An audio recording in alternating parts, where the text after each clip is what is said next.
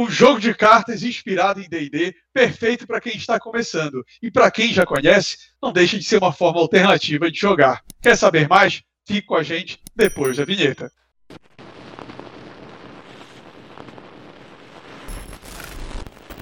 Salve perdidos e perdidas, sejam muito bem-vindos a mais um programa Dos Perdidos no Tempo. E esse programa é um programa mais que especial, porque é a primeira vez que nós aqui no canal recebemos um item, um produto para a gente fazer um review. No caso, o jogo Monstros e Tesouros.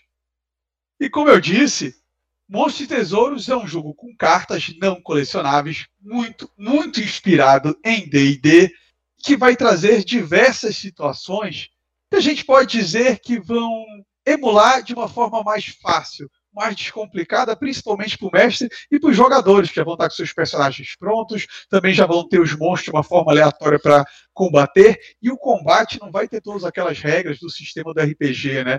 É quase como se fosse extrair o melhor do combate e deixar a interpretação de lado. É isso, meus amigos?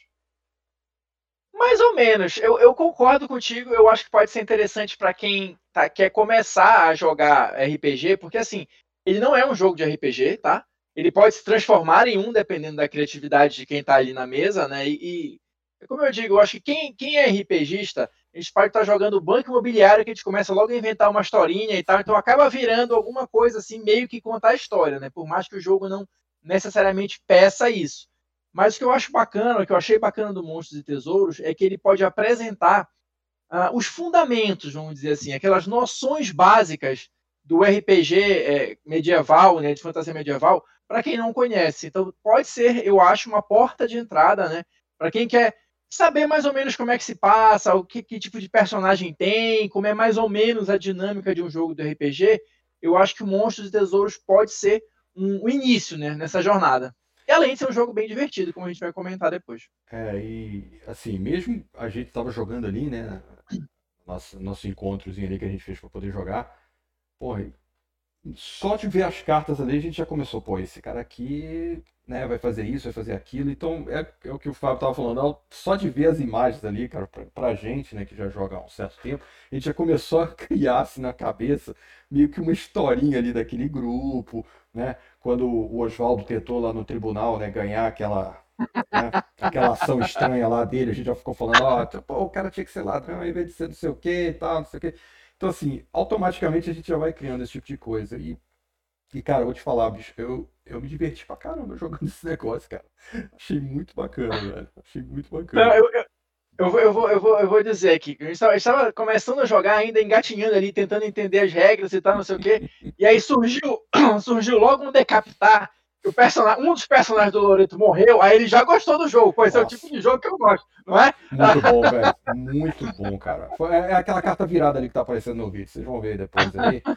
Mas é o tadinho. Ele tomou um farelo logo na primeira jogada, assim, eu já perdi um personagem. Mas foi bacana, foi, foi, foi legal. Fiquei até o final, foi bacana.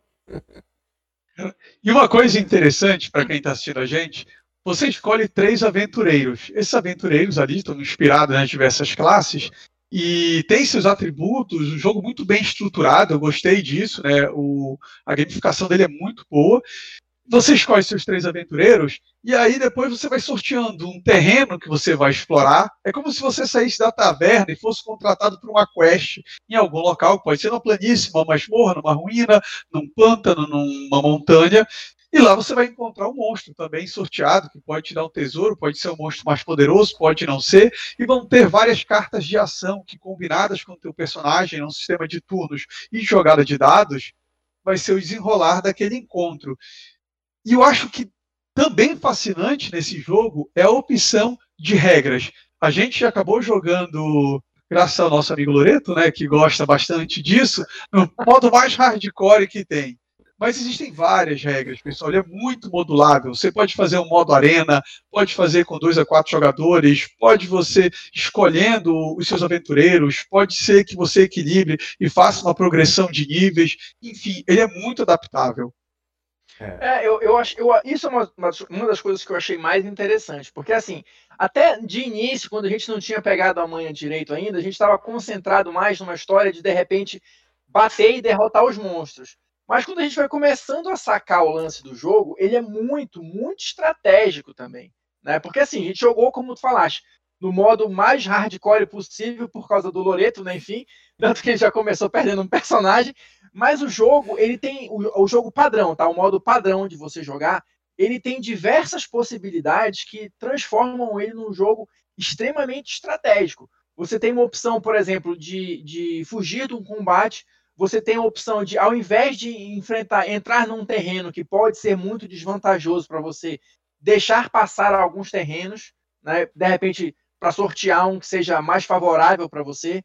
Você tem a opção de, naquele turno, não explorar um terreno e ir para um, um templo para curar os seus personagens, né? Se você não tiver itens, né? Porque o jogo também, conforme você vai progredindo e, e conquistando tesouros, podem ter itens mágicos que te curem, ou poções, ou esse tipo de coisa, né?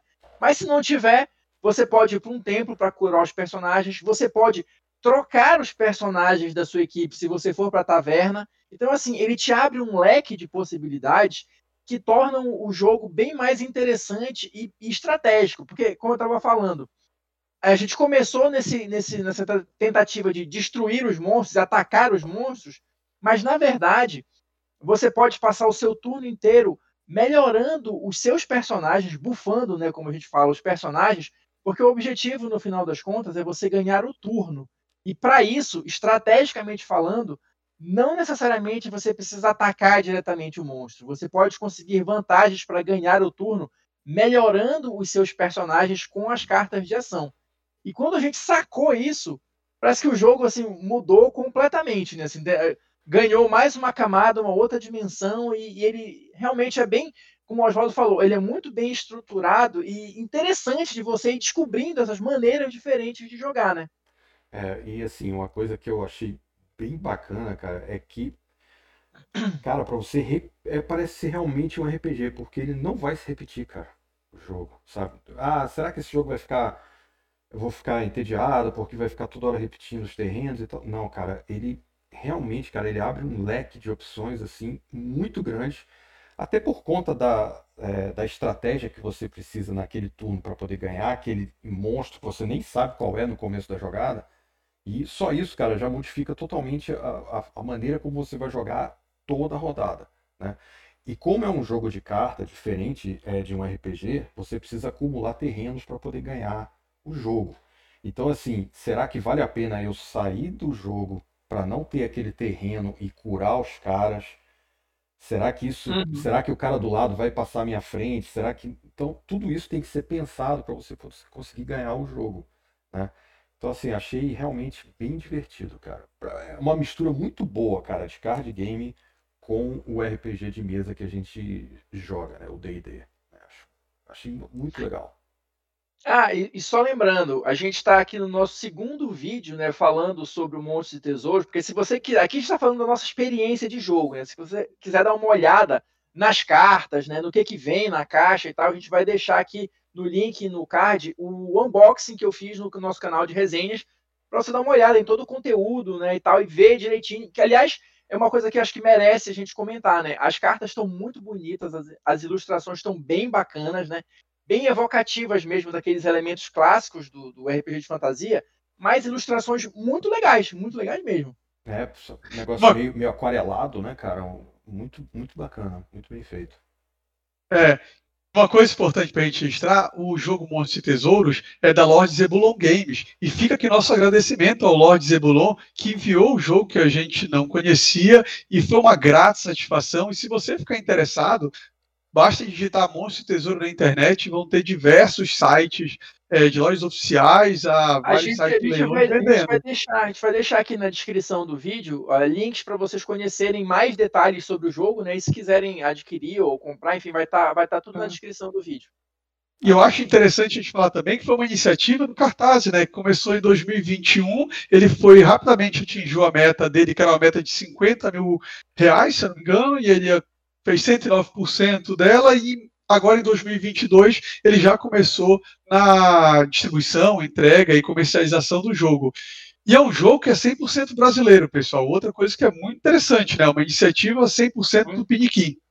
Não, é como, como o Loreto falou, é um jogo que é difícil, difícil de se repetir, porque ele já tem 400 cartas de início ali. Então vocês têm, sei lá, uns, mais ou menos uns 30 heróis para escolher, uns 100 monstros diferentes, uma porrada de terreno. Então, assim, levando em consideração que você vai embaralhando as cartas ali cada vez que você for jogar, é uma experiência completamente diferente.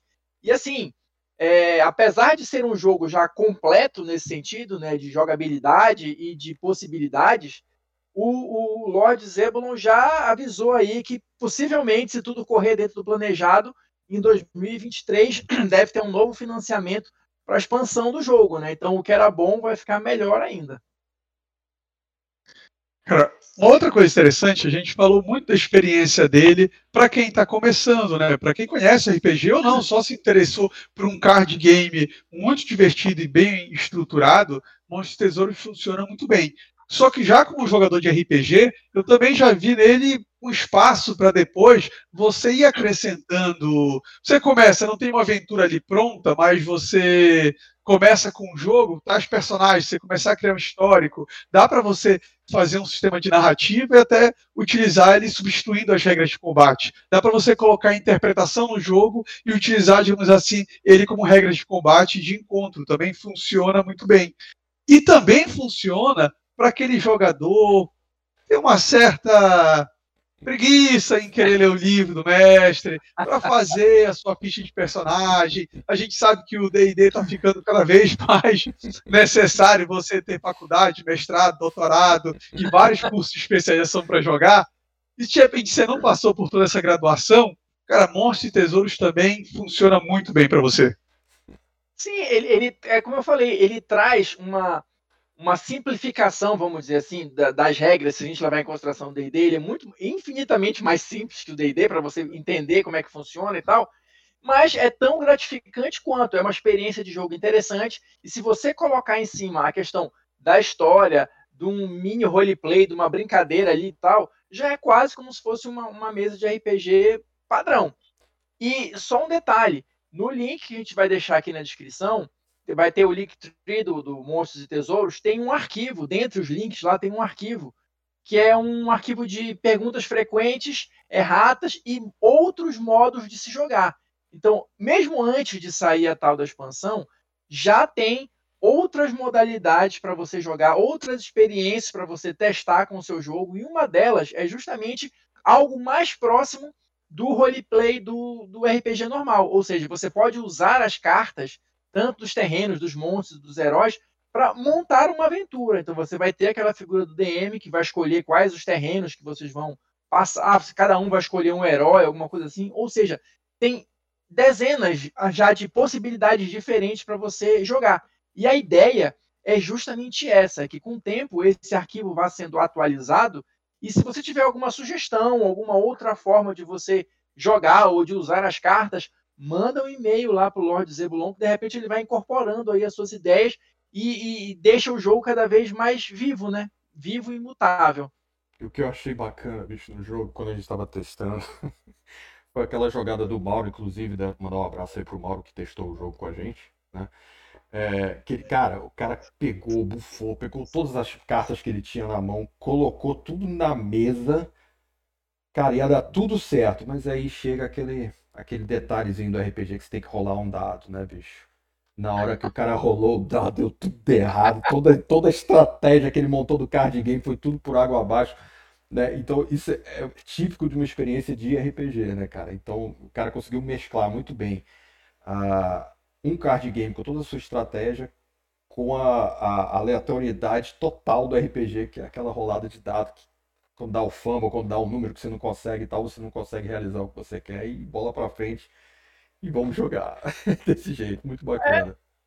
E isso eu achei bacana, porque assim, eu não tenho muita experiência com card games, eu joguei poucos card games, mas esse, assim, tem o lance das regras, né, de você resolver as coisas é, pelas cartas e tudo mais, pelos poderes conforme eles estão descritos nas cartas, mas algumas, né, algumas dessas cartas colocam também na, na, na, jogada aí os dados, né? Então você tem lançamento de dados também em algumas situações, ou para definição do turno e tal. Então isso tudo torna a experiência mais ah, amigável para quem já que é mais familiarizado com RPG do que com card game, né? Então, Exatamente. sério, é muito, muito divertido mesmo, muito divertido mesmo. Pessoal, no nosso jogo, aliás, experiência, quem ganhou foi o Loreto, né? O Fábio estava mestrando, mas a gente tinha combinado entre nós que a gente ia deixar o Loreto ganhar. Tava ali, mais velho, uhum. então acabou acontecendo isso, né? É, tinha uma questão de tempo, então foi natural. Parabéns, Loreto. Joga na próxima série, valendo. E se você gostou desse, desse vídeo, deixe seu like, deixe seu comentário, é muito importante para gente. Como o Fábio disse, Vão ter vários links ali para vocês ficarem interessados. É um jogo muito divertido. E se alguém também viu, tiver algum conteúdo, quiser de repente um livro, uma revista, um jogo, algo que a gente comente aqui no canal, é só fazer contato com a gente por mensagem que a gente vai ter o maior prazer. Até a próxima, pessoal. Falou, galera. Um abraço. Falou.